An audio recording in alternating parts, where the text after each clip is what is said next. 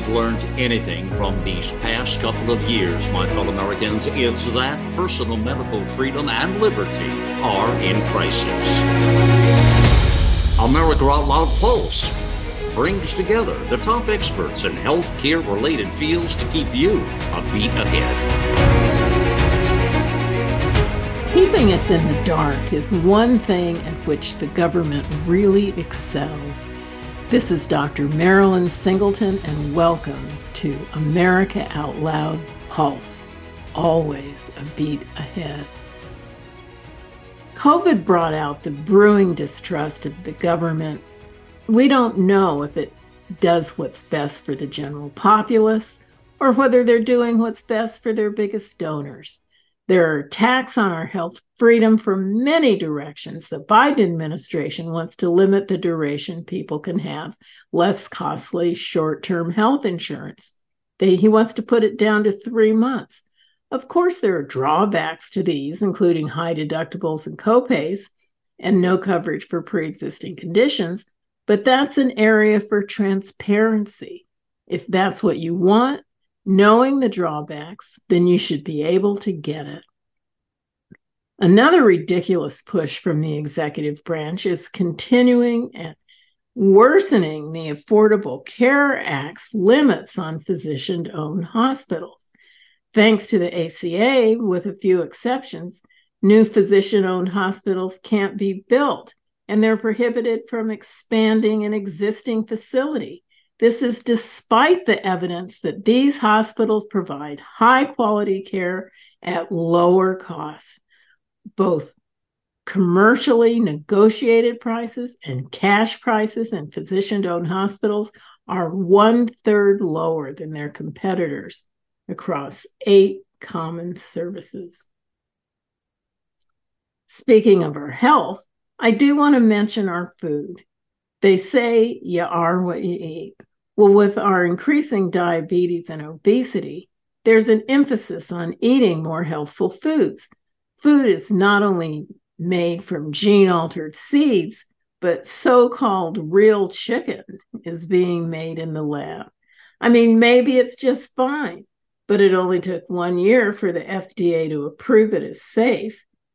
And the USDA, the Department of Agriculture, gave a final stamp of approval to two companies to sell the lab grown chicken. The companies are going to start by selling the product to high end restaurants. I guess we ought to be careful where we eat. The way informed consent is considered optional by so many institutions, I wonder if and how this weird chicken will be labeled. Today, my guest and I will discuss various forms of unnecessary government intervention into our overall health and some solutions rooted in freedom. Charles Frohman is a lobbyist for the National Health Federation. This federation strives to restore informed consent, healer freedom, and end special interest capture of the bureaucracies. I just want you to note healer freedom, not provider. After graduating in 1988 with a government Bachelor of Arts from the College of William and Mary, he was at the Cato Institute and lobbied for a variety of nonprofits focusing on medical freedom. He has helped politicians, trade associations, think tanks, nonprofits innovate and raise their profile. Mr. Frohman is also connecting an innovative health plan with families, entrepreneurs, and associations seeking empowerment of patients and healers, advancing the National Health Federation's Freedom Agenda. Welcome to the show, Charles Frohman. Thank you, Marilyn. It's good to be on your show finally. I know it's been a while and I've been wanting to do this and I'm just I just feel bad that I've waited this long but you're here now and let's get into it. First I want to ask you how did you get into health issues? By accident after waiting tables to make some money at the College of William and Mary and then getting roped into a door-to-door insurance job out of college. I went to DC because of of my government major to see what kind of jobs were up in DC and got hired by a congressman and that was in 1991 and soon Bill Clinton got elected and his wife wanted to take over the healthcare system and by that point I had risen to become a legislative assistant for that politician and I had to learn healthcare in a hurry. Wow. Uh, I take it you didn't like the Clinton plan. No, and my later colleague at the Cato Institute, Doug Bandow, characterized it uh, pretty succinctly as shoving everyone into an HMO and capping it with Medicare price controls, which uh, is kind of similar to what ended up with Obamacare, a bit more complicated with the latter. Uh, but when Hillary tried to do that, we Republican LAs learned about uh, health savings accounts and individualized health insurance, and we learned about the AAPS, you know, your group, um, and it was a fantastic experience to really learn about the free market alternatives to government takeover of healthcare, and we can see why it's so tough for Republicans to really discuss this issue. It's complicated, it's painful, it's frustrating. No one likes the status quo. So it's an endless, uh, difficult debate. Well, what's sad, and, and in fact, Bernie Sanders is at it again now, pushing for single payer health care, basically socialized medicine. That that always seems like the easy answer. Well, there's problems paying and problems with people seeing the doctor they want to see. So let's just get the government to pay for it all. And people, I don't think they want to look at the whole picture that, well, the government pays for the post office, the government pays for a lot of things. And how well do those things work? And people are clamoring for choice. I don't want to be in long lines at the post office. I don't want to be in long lines at the DMV. But suddenly, when they say, let's have single payer health care, suddenly it's okay for the government to pay for it. Well, you know, when you think of the networks that saddle even private insurance companies, which means if you got cancer or heart disease, chances exist you wouldn't even be able to choose the doctor you wanted for those catastrophes. And that gets to my complaint about Republican communication because there are free market solutions out there, but people just don't know about them or just aren't savvy enough to explain them. For example, you mentioned short term regulations being worsened under um, the White House occupants. Well, that's true, and that's a bad thing to to remove that option for people. But better than any insurance is medical cost sharing because there are no networks. With cash shopping, you get you get to go anywhere you want worldwide and you combine that with a health savings account or these new money doubling accounts or with the subscription DPC, and you're getting to a fantastic affordable plan that gets you what you want and these dpcs become more integrated because they get more time with the patient. There is a good solution privately to discuss but the right politicians don't understand the issue. And therefore, we make it single payer because the insurance cartel, which gave us Obamacare and Medicare Advantage, um, you know, that's what most people think is the uh, answer for the right. And it's not a good solution either. Absolutely not. Well, we're going to go into kind of the bigger picture of freedom in health, freedom in getting medical care, but there's also health. And we always like to make a distinction between medical care and health care. Health care, and I'll give the, our listeners that little clue you're very into yoga. And that's part of healthcare where you take care of yourself. And medical care is when you have to go to the doctor, seek out technology. And so they're kind of two different things. And I think we've conflated the two. And there's a lot of people who think they don't have to do anything to advance their own healthcare. But it's it's a combination of the two. And that's also what makes it work, not only physically, but financially.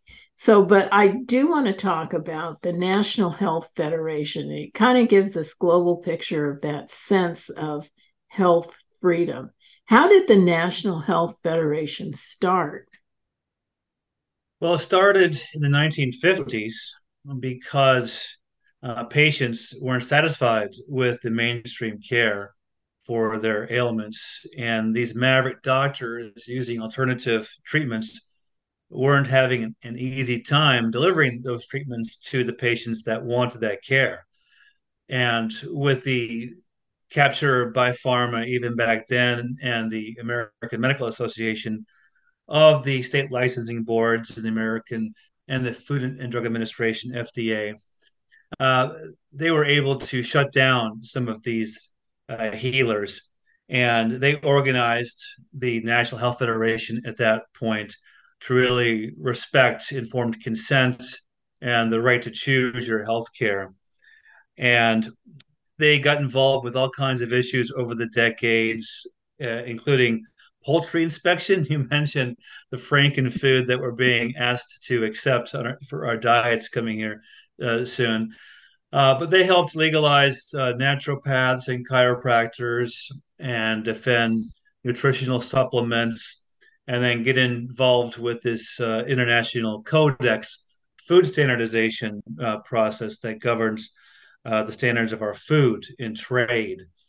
Um, and more recently with COVID, I've been really involved with politicians on Capitol Hill, getting letters organized to send to the FDA to stop the clot shots for toddlers or to stop Biden's unvaxxed visitor ban to let in travelers such as Novak Djokovic to play oh. the U.S. Open, which he, uh, you know, he's into the finals of the Wimbledon as we speak. Um, but um, yeah, so it's it's a umbrella organization for all aspects of health, and it gets into what you said about healthcare versus medical care. Because if you think about the favorite politicians of the health freedom movement, basically they're Robert F. Kennedy Jr.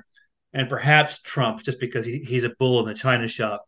But really, what RFK is talking about with the real epidemic, which is chronic disease and so many folks are not getting help with their mainstream doctors that they're having to self-diagnose and experiment and go on journeys.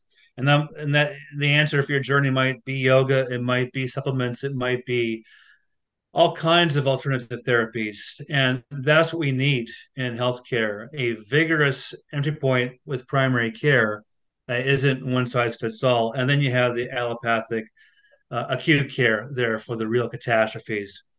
Um, but that's one thing that National Health Federation is now trying to do is to really make it easier to insert that integrated care that more people want as a primary care, whether it's chiropractors, naturopaths, integrated doctors, functional assessment, et cetera. And to you know re- respect people's demand for informed consent around all these other environmental uh, threats to their health, whether it's the wireless mesh that's invading us around our bedrooms and kids' classrooms or the over vaccination. That might be a huge trigger of the chronic disease disease epidemic, or the frankenfood you mentioned, the over vaccination of livestock, the pesticide overuse with our crops. Um, you know what's being put in the air with Biden's weather modification uh, schemes to dim the sun that you've heard about. There's actually bills in Rhode Island and Connecticut to ban stratospheric aerosol uh, emissions. And even in the, what's in the water, you know, Kennedy mentioned atrazine uh, affecting this whole woke argument about uh, gender fluidity, and there's always been the fluoride issue in the water. But we get into all those environmental assaults on health that really are critical to discuss if you're going to discuss the real epidemic in this country, which is chronic disease which has exploded from 10% in 1990 to 50% in 2010. Um, what what do you yeah. think is the reason that we have this chronic disease?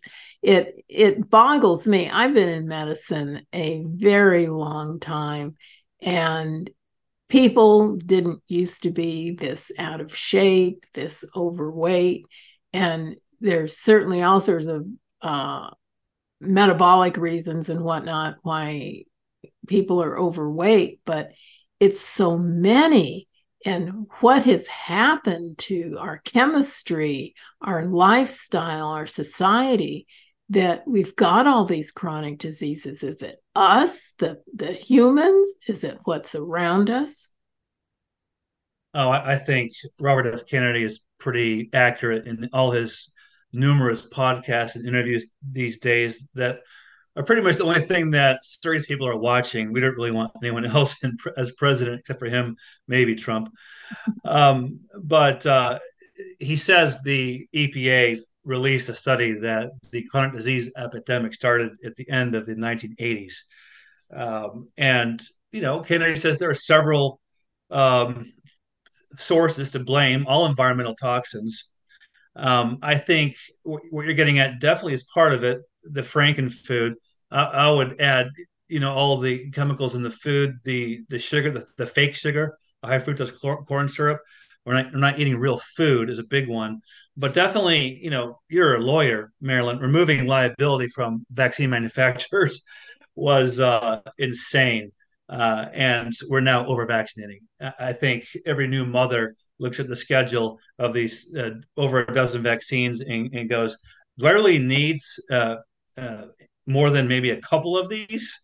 Uh, let's have some informed consents and patient control over this.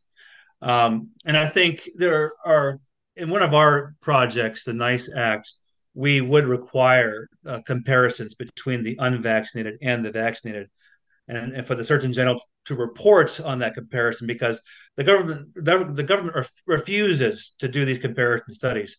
They're all private, and of those private studies, uh, three of them of which I'm, i know pretty well, they all reproduce the same result. And you know, the gold standard of science isn't just peer review, which can be gamed. I think we know the journal editors uh, aren't very impressed with their studies in their journals. Um, but when you reproduce results, you know, now you have a signal worth additional study.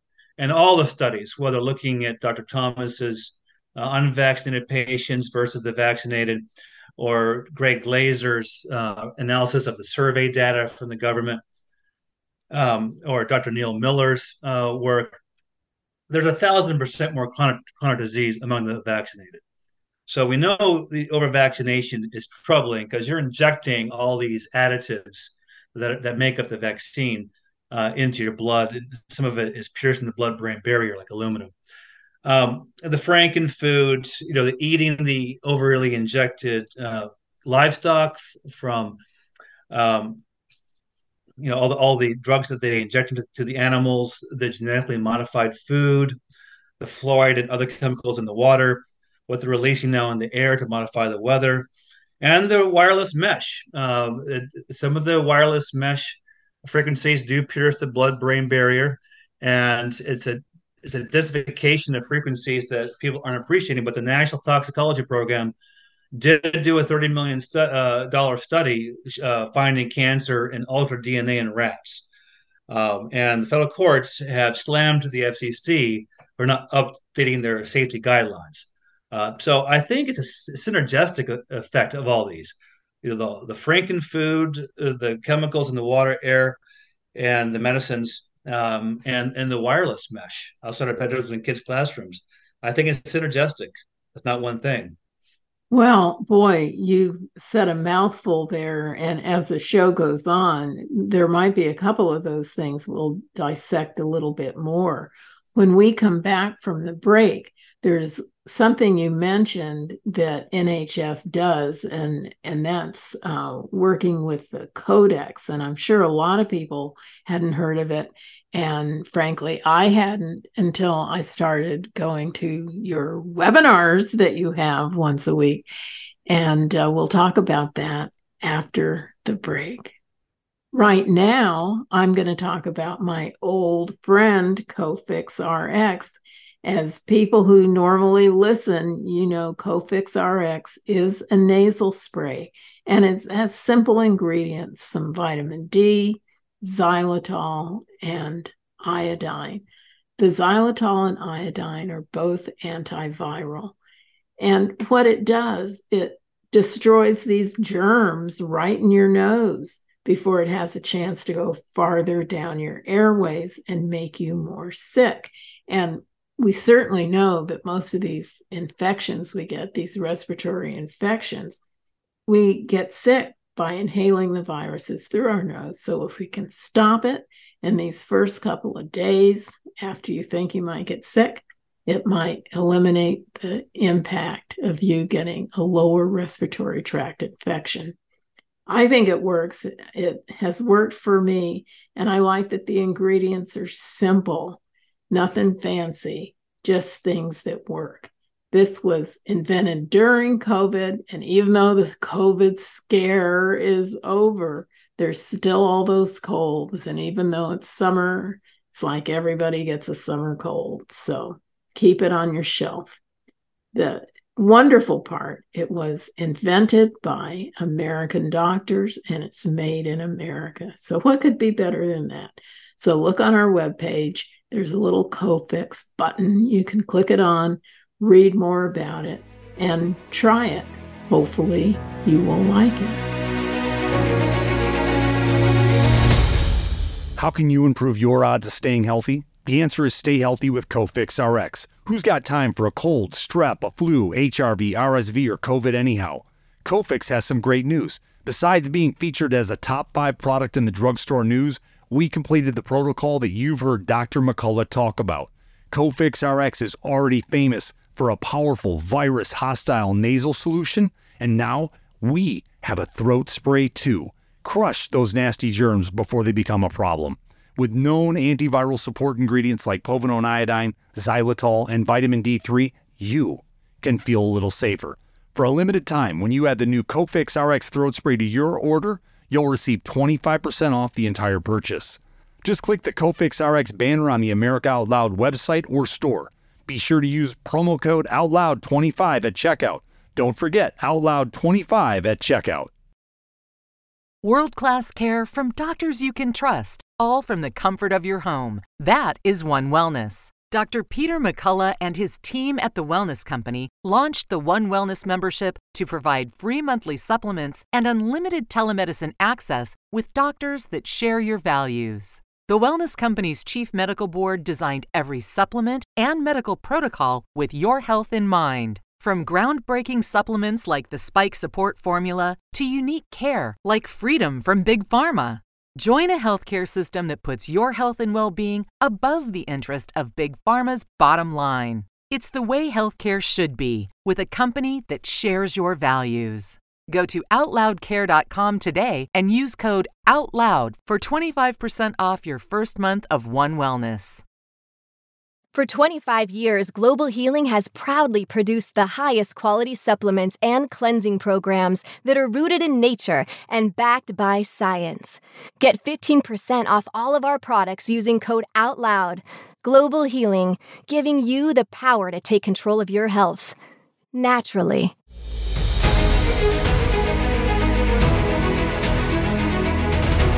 Okay, before the break, I'd like you to, I was saying that I'd like you to explain what the codex is.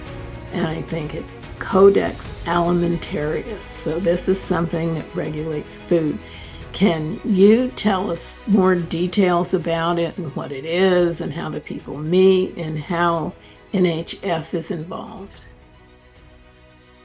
Well, it became a serious issue for health freedom with the elevation of the World Trade Organization, WTO. And it's a post World War II body codex uh, formed under the uh, World Health Organization and Food and Agriculture Organization, FAO.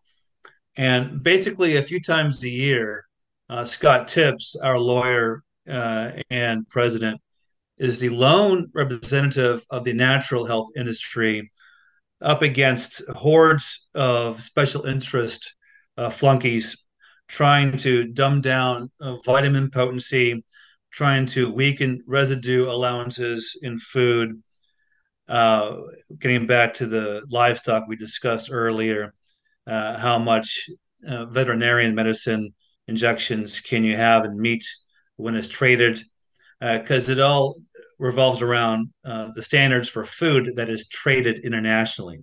So it's food trade standards, and so uh, you know, food is a pretty wide area. It, it includes nutritional supplements. It includes uh, crops, uh, livestock, uh, land, and that's basically it. And and then the goal from the global elites at these international government bodies is to coerce or incense the FDA's, the Food and Drug Administrations of all the countries of the world to do what's called harmonize with these uh, WTO enforced standards. And if they, if your, if our country accepts, if it harmonizes with the latest um, um, um, potency allowance for a supplement, or how much toxicity, uh, uh, how much of a substance is allowed to be in your food, then that's what you're going to be stuck with in your country. Uh, so, what NHF has tried to do over the past decade, especially with Scott's negotiation, is to, is defeat these standards. Um, and then, if there's ever an effort here in the U.S. Congress to harmonize with any of these food standards, we'll have to make it a congressional effort, which which hasn't ha- which ha- which hasn't happened in about a decade. Uh, so it's a fairly unknown dynamic that's vigorous and happening annually several times, but doesn't reach the level of Congress here in the U.S. because there hasn't been recently an effort to harmonize with some of the recent food standards. Um, but that's what Codex is. Oh, I think it's important for people to know because one of the things we've seen over the years, and it's probably, of course, been happening for years, but with social media and the internet, we ultimately find out about these things. So many things are slipped into legislation. You know this, your job is in DC, where they sneak it in. It's something that has nothing to do with the title of the law or the proposed law and suddenly you find out about it later. It's it's like the um, electronic medical records was slipped into an act that didn't have anything to do with that you know? And that's how they do in washington. They're very sneaky. And i think we have to know these terms and know about it. So when it pops up you can think aha i heard about that and we don't want to have to do things the way the rest of the world does it. We don't want to be pushed into things by the World Trade Organization and God knows all these other organizations. Look, look at what they've done, uh, not to bring up COVID again, but look at some of the COVID standards that we didn't necessarily make them up here in the States. They were trying to follow the World Health Organization.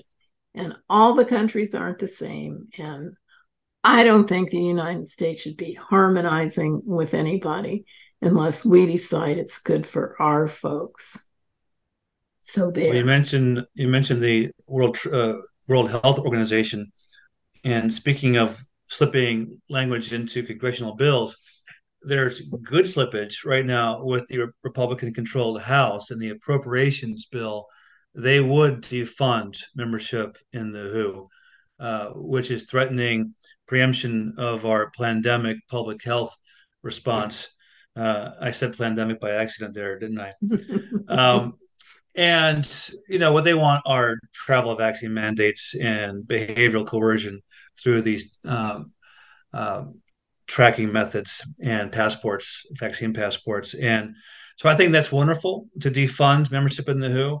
These global bodies don't have our interests at heart. We need to run our own country and decide for ourselves what kind of healthcare we're going to have. Um, you know, these global bodies are controlled by, by big pharma, big biotech, big ag, and uh, obviously they want to make money. And there's nothing is as good for business for them than having a sick population. So they really don't care how chronically diseased we are. Well, it makes you wonder that you know they're chomping at the bit chronic disease that means a medicine look at this new diabetic medicine the Wegovy and Ozempic that was made for diabetics, such a wonderful thing, even though we know for a lot of type 2 diabetics, losing weight and changing lifestyle, changing foods, going on Mediterranean diet can help.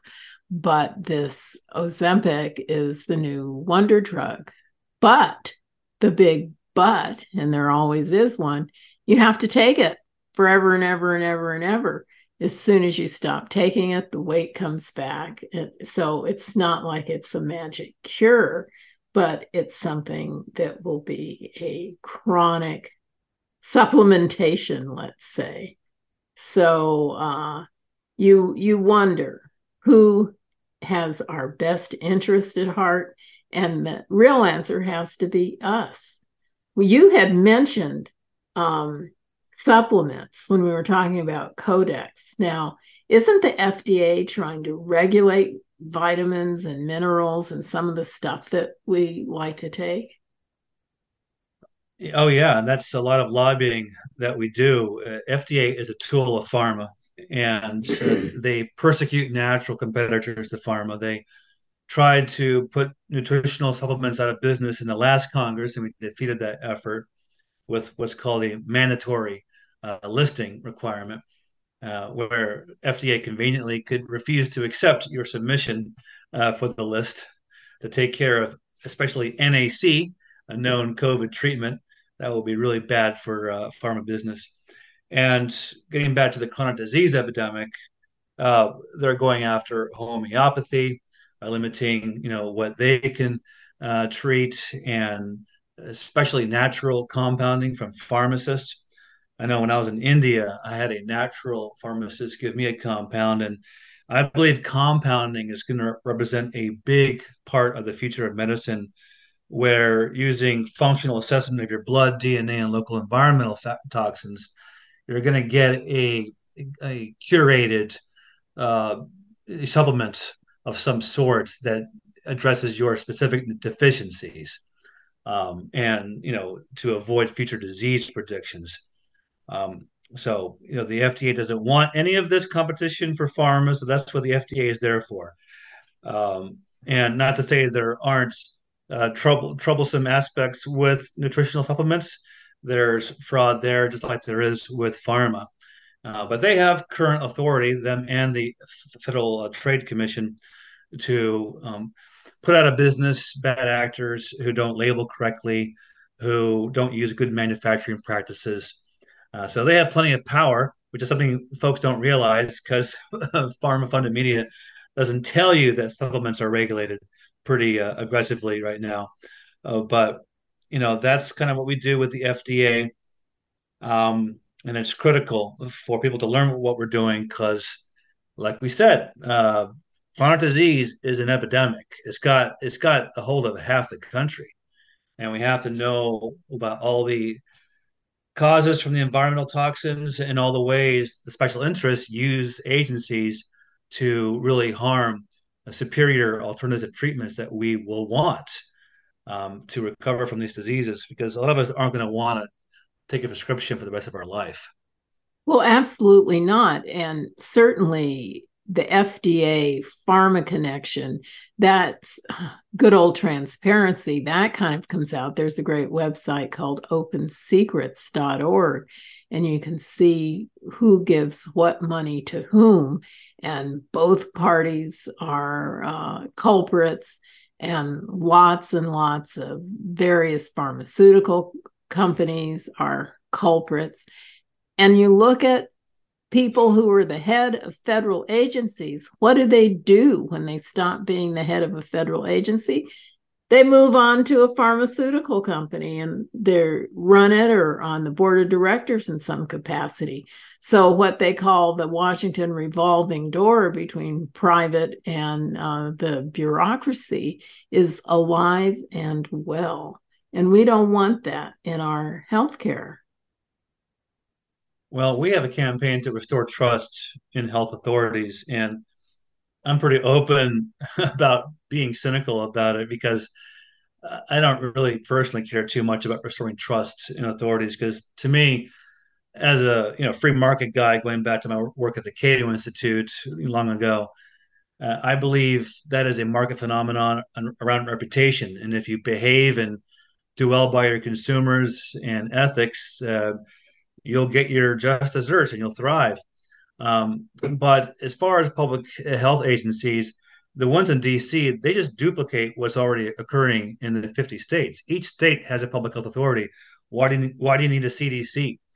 Um, privately, we have underwriters laboratories and private certification organizations. Why do we need an FDA?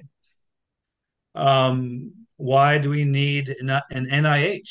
Don't universities research? Don't private foundations research? Why do we need uh, Medicare? Uh, don't we have a Medicaid in every state? So this is a pretty comprehensive proposal, but it's there to get people thinking. Why duplicate? Because if you do disperse bureaucracies to the states, that'll make them uh, more, uh, li- you know, responsive to local voters. Because everyone everyone knows you have more influence over your state and local politicians than you than you do the ones that go to D.C. Um, now, short of devolution f- from these national bureaucracies, there are discrete ways to reform each one of them. And, you know, there's so many people have brilliant ideas, and we can go through some of them if you want. Mm-hmm. But we, we certainly can't uh, ignore the need to reform them, especially what they just did uh, to the world over the past three years with this COVID hysteria.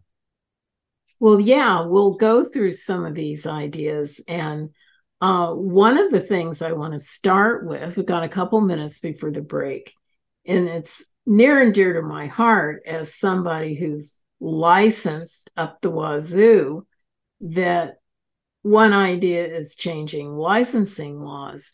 And you brought up how people want total health integration and there's an area of medicine called functional medicine which it kind of cracks me up that it now has a name in integrative medicine.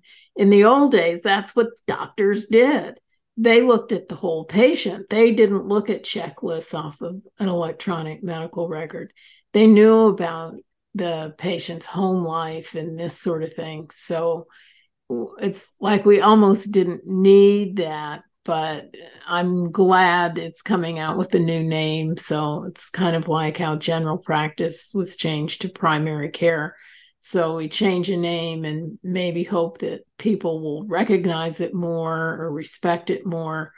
But we definitely need all sorts of healthcare professionals to help take care of us.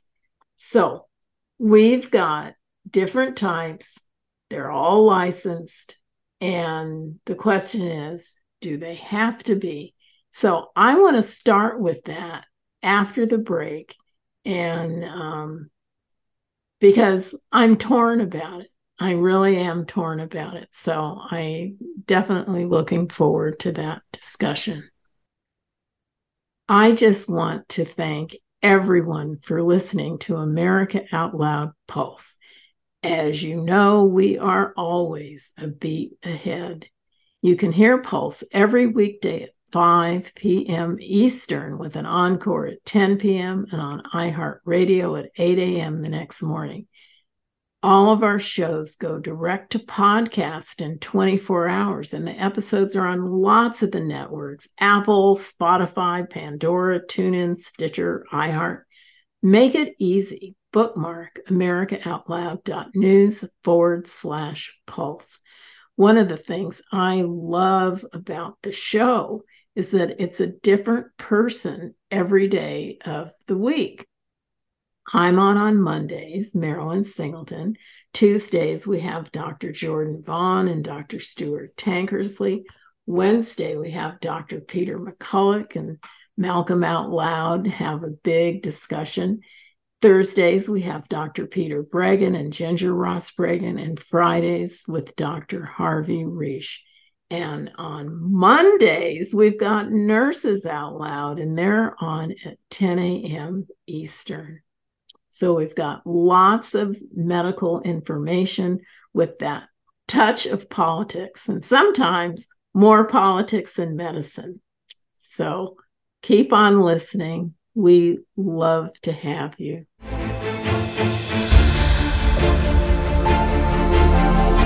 While the cancel culture destroys our history, bringing crime and terror to city streets, America Out Loud News will enhance its own message of love and honor for the American traditions and constitutional values that have always been the backbone of what America means life, liberty, and the pursuit of happiness.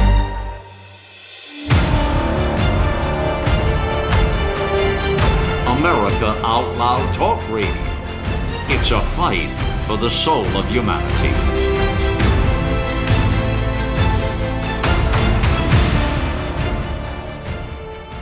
Millions of Americans are needlessly suffering from the long haul effects of the toxic spike protein. Dr. Peter McCullough and his team at the Wellness Company designed their spike support formula to counteract harmful spike protein from COVID 19 and vaccines so you can feel your best. Go to OutLoudCare.com today and use code OUTLOUD for 25% off your first order. Before the break, I brought up licensing as I know is one of the things on your list to kind of change the whole freedom environment. Tell me what your opinion is about licensing laws and how you would change them. Well, licensing is a pretty worthless dynamic. It, it allows bad, uh, not just doctors, but operators in any occupation to hide behind the license. And usually their licensing board are fellow cronies. And or in the case of covid uh, they get pressured. I don't know what the reason is but they, they're going after these frontline doctors for doing their job treating early. So it's, it's a failed model. It doesn't protect uh, consumers and it just persecutes mavericks. Um, so what Byron Schlomach, formerly of the Goldwater Institute, proposed years ago, and he got this in bill form in Arizona. And more recently, it was in bill form in Oklahoma as SB 896. And we were pleased that AAPS uh, endorsed that, and Jeremy Snavely got AAPS to generate some grassroots. But competitive certification, the alternative, creates a race to the top as opposed to, this lowest common denominator dynamic, which uh, sabotages licensing from adding any value. And with competitive certification, AAPS or innovative functional doctors or any kind of new brand could register their organization with the AG, who's who would provide the only government role in this new uh, projects where they would prosecute fraudulent misuse of the criteria of your organization's uh, certification, and there will be no more monopoly. Uh, problem, a problem with certification organizations is they can collude with licensing orgs to come up that works even worse. So if Marilyn Singleton was like so many doctors since COVID, especially like Dr. Marik, expanding their their idea of primary care, I can see them starting a new uh, organization that would certify. And if they got corrupted, then Marilyn and Dr. Marik might say, we're staying faithful to the mission. We're starting a new organization. And we're going to register our organization with the state.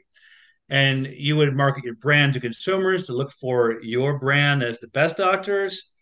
And as long as you uh, complied with the criteria of your organization, you could escape licensing. No more licensing uh, hassles. The AG's job, attorneys general, is just to prosecute fraud, which is what states do for every occupation, anyways. And there would be no limit to the uh, ever uh, improvement of the supply curve. And the demand curve of the economics would improve because consumers would be trained to look for better and better brands. That's this is a panacea, uh, and too few realize it. And um, that's a I'm really excited about that project and glad AAPS got some graduates going in Oklahoma for that bill.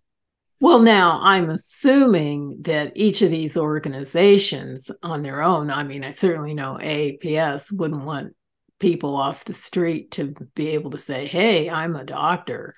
It might not be that you take the national boards or the usual licensing tests, but there has to be some way to gauge a person's competence other than letting them go out, treat patients, and kill the first 10.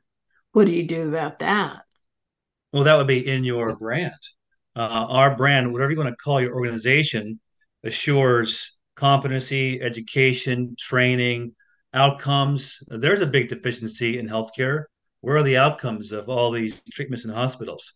Your organization will publish them. Look for our brand. So the market can fix anything, even quality issues in healthcare, because quality is terrible right now in healthcare. There are no outcomes, as Dr. Benz used to say all the time. You could promote that in your organization. And to get to fraud, that's the AG's job. If some shyster is advertising membership in your org and they're not following the criteria. They're not qualified, they're not educated, they're not trained, they don't have good outcomes. Well, they're going to be targeted by the AG. Well, that makes sense to me, and I and I suppose the biggest difference here there's still going to be criteria. It's not like anybody can just go out hang up a shingle. I guess they could, but uh and and we've had certainly plenty of imposter doctors imposter lawyers and imposter lots of things. And when they do a good job they aren't discovered. When they stop doing a good job then that's when it's discovered they have no background and no education or training in that arena. Um but you're long- going to market. You know there are going to be dues to your organization. You're going to market to the consumer to look for your brand Mm-hmm. And if Joe if Joe Shyster hanging up that shingle, um, you know, if they don't have your brand, the consumer's going to think twice about going to them. And if they lie about uh, following your criteria, well, then they're going to be, you know, open to AG prosecution. So it's going to be your job as the organization head to spend money uh, on marketing to get the consumer to demand your certified doctors. Okay, well that that makes some sense to me and I suppose I could qualify under standard criteria and I think it would be a good thing to be able to look into a person's history. Now, what do you think and I don't know uh, whether you've even looked at the National Practitioner Data Bank that has all these it has to put a settlement or a lawsuit or whatever that a doctor's been in. Does that seem like a, a fair way to find out about a doctor? You know that's a different conversation. Um, you know our health plan uses healthcare blue book to help people shop on quality. Um, there are other rating organizations. So to me that sounds like just another way to investigate someone's background. So on the surface, that sounds okay to me, but I know there are problems with lawsuits in the legal, in the legal system. You know, so many folks settle to avoid worse penalties, and th- th- that doesn't mean they're guilty. It just means that you know they did what they could in a vicious legal system. So I know there's problems looking at the whole legal aspect of that, and you know, good doctors end up with bad, pa- worse patients. So Sometimes they end up uh, sued more because they get the most difficult patients, most challenging cases. There's a, there's, I'm sure there's a huge there's a huge conversation there that I'm not really an expert mm-hmm. on. And which and you said something that's very true. A lot of times you hear about a doctor. This goes across the board giving too many pain meds. Well, maybe he has a lot of pain patients, and maybe other people uh, sloughed off those patients to that doctor because he treated the ones who were the most difficult. Therefore, he had the most prescriptions. Some people take cardiac cases that are given up for dead, and that's their thing is that they're willing to give it a try. So, of course, their outcomes aren't going to be as good as the guy who cherry picked all the young healthy patients who happen to be sick. So there there's a lot of nuance in what makes a doctor good or bad and and the numbers don't necessarily tell it all just as you mentioned. And a lot of times people don't realize that. And so it's easy to disparage somebody but until you know the whole background um, that disparagement might not be correct. Now, one of the things uh, I believe that NHF is behind is a proposed 28th Medical Freedom Amendment to the Constitution. Is NA- NHF behind that? Yes. Um, this is interesting because founding father Benjamin Rush was reported to have said, and I'm not sure it's true, he may have said something else about the danger of organized medicine in terms of lowering the standards. I found that quote, but a lot of folks think he said that it was a mistake not to enshrine in the Bill of Rights the right to medical choices. Um, but uh, yeah, one of our one of our board members is the leader of that, or one of the leaders of that effort, Michael Levesque, and it, it would start the the long, arduous amendment process uh, to guarantee uh, freedom of choice in medical care and privacy. And I, I think it's a popular uh, effort given the COVID tyranny we, we faced, especially over the past uh, few years. Um, but uh, yeah, that's an important long term project.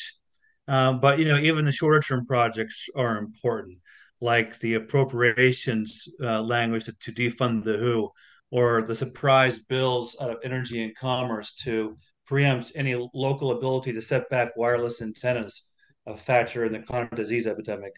Uh, so, you know, I actually like to focus more on the short term threats, to healthcare while at the same time highlighting these longer term goals like restoring health authority trust by correctly constitutionally placing these bureaucracies in the 50 states where they belong or in the private sector.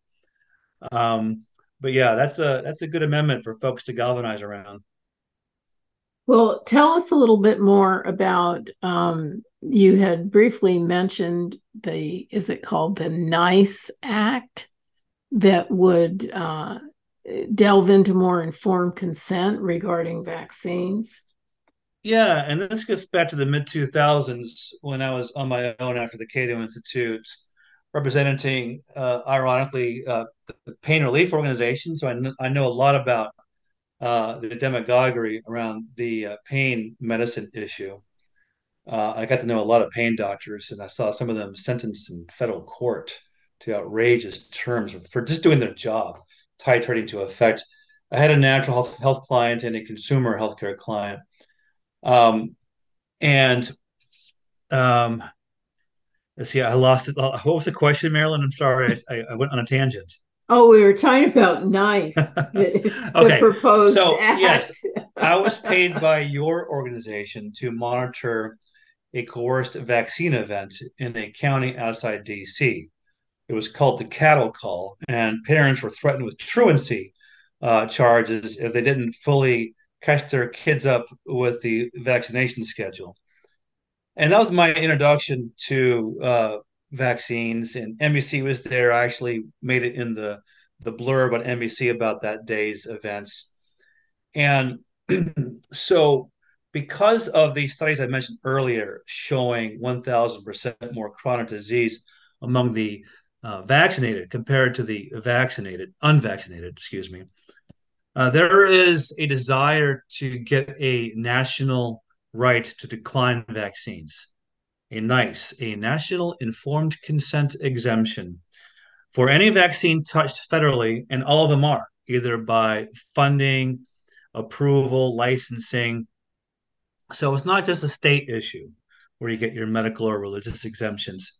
It's a federal issue. If they're going to um, if they're going to put a, a, vaccine on trial through a study, if they're going to license it or mandate it as, as, they did federally with the COVID vaccine, that federal involvement has to include a NICE, a right to decline.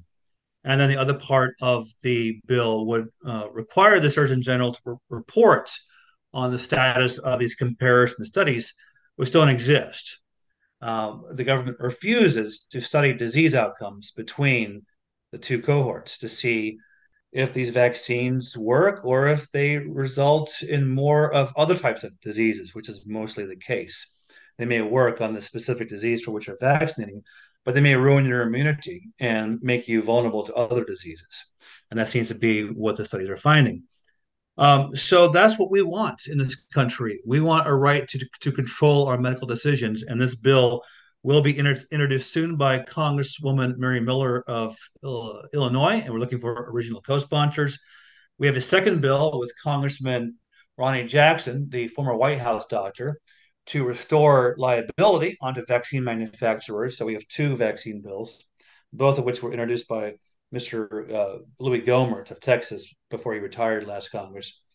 Uh, and both those bills need original co-sponsors. So if anyone wants to ask their politicians to co-sponsor those bills, just have them contact Jackson's office for the li- for the liability bill or Miller's office for the um, national vaccine exemption and comparison comparison study requirement bill. That bill is a must, an absolute must.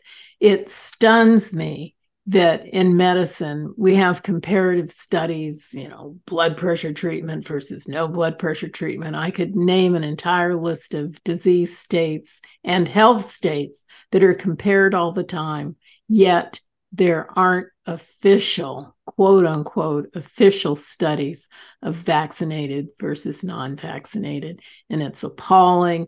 And there's reasons that now that we're in our last minutes of the show, we can't even get into, but that can be a whole nother show. And you have given us so much information today.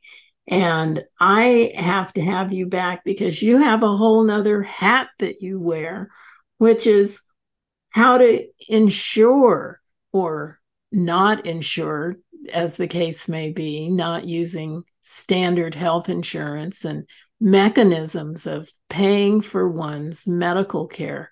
And that's a whole show unto itself. So I hope you'll come back and talk about that next time. Marilyn, when would I would I when would I ever say no to an invitation to your show? I would love to come back. Oh, well, we'll have to organize that. Thank you so much. And you are such a busy guy. So I feel pretty blessed that you took the time to come on the show. And we'll talk again soon. Thanks, Marilyn. And thank all of you out there for listening. My goodness. We love the show here at America Out Loud Pulse. And I'm glad that you are listening. Now we've got a couple features. Now, one, the emails, and you can catch those right at the top where the podcast is advertised. And if you have questions, just email them in. First names are fine, and we'll get the answer to you. And then we have another super new feature called America Out Loud shop. Now, what that is, is it has all the products of many of our hosts and the wellness company and a huge bookstore. And the thing about it is there are books by people who've been guests on the show. And if you put the code out loud in you get a discount. What could be better than that? So i just want to thank everyone for listening. And remember whether you agree or have other opinions please share the show. And until next week, say it loud I'm free and I'm proud.